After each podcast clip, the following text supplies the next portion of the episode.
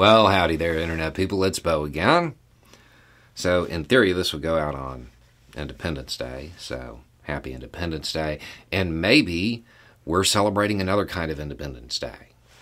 Today, we are going to talk about our global public health issue. Because docs currently have given us permission to be cautiously optimistic, quote. Um, at least until fall. So, what they're saying is that right now, until fall, they're not expecting much. They're kind of uh, they're kind of predicting that things are going to kind of level off right where they're at, and that we'll maintain this until at least it starts to get cool again. Now, right now in the United States, we are losing uh, about 360 per day. And during the lull last year, it was 228 per day. The difference, and a huge reason behind the doc's attitudes, is that last year there were about 20,000 cases per day. And this year, right now, we're running about 109,000 cases per day.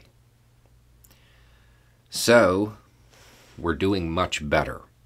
Now, they're attributing this to a bunch of different things. Um, the first is that the the models that most people are relying on are saying that eight out of ten of us, well, we've had it. Um, and then you add that in with people getting vaccinated a couple times, maybe getting boosted, maybe actually contracting it. All of this added together has gotten us to the point where we have a decent amount of immunity. And then the docs themselves have gotten better. They've gotten better at treating it. All of this taken as a whole means higher survivability, which is good. Uh, now, none of them are saying that, you know, we're done and that we're out of it yet. But there are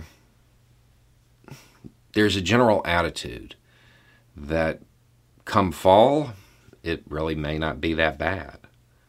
Um, it'll be worse than now, but the the general tone at the moment that's being reported in, you know, trusted outlets, AP, places like that, is that the docs are feeling pretty comfortable with it, and that they're kind of expecting it to eventually level off and be something that is more seasonal in nature.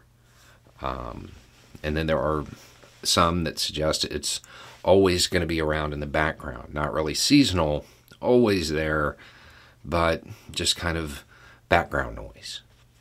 And it won't be causing massive amounts of loss anymore. So, all of this is good. Okay. That being said, I've heard stuff like this before. I will continue watching the numbers, and if you know any hills start to develop, believe me, I'll let you know. Uh, but right now, it seems like the docs are having uh, having a moment where they've decided, hey, take a break. We've got this for a little bit. We have permission to be cautiously optimistic. Anyway, it's just a thought. Y'all have a good day.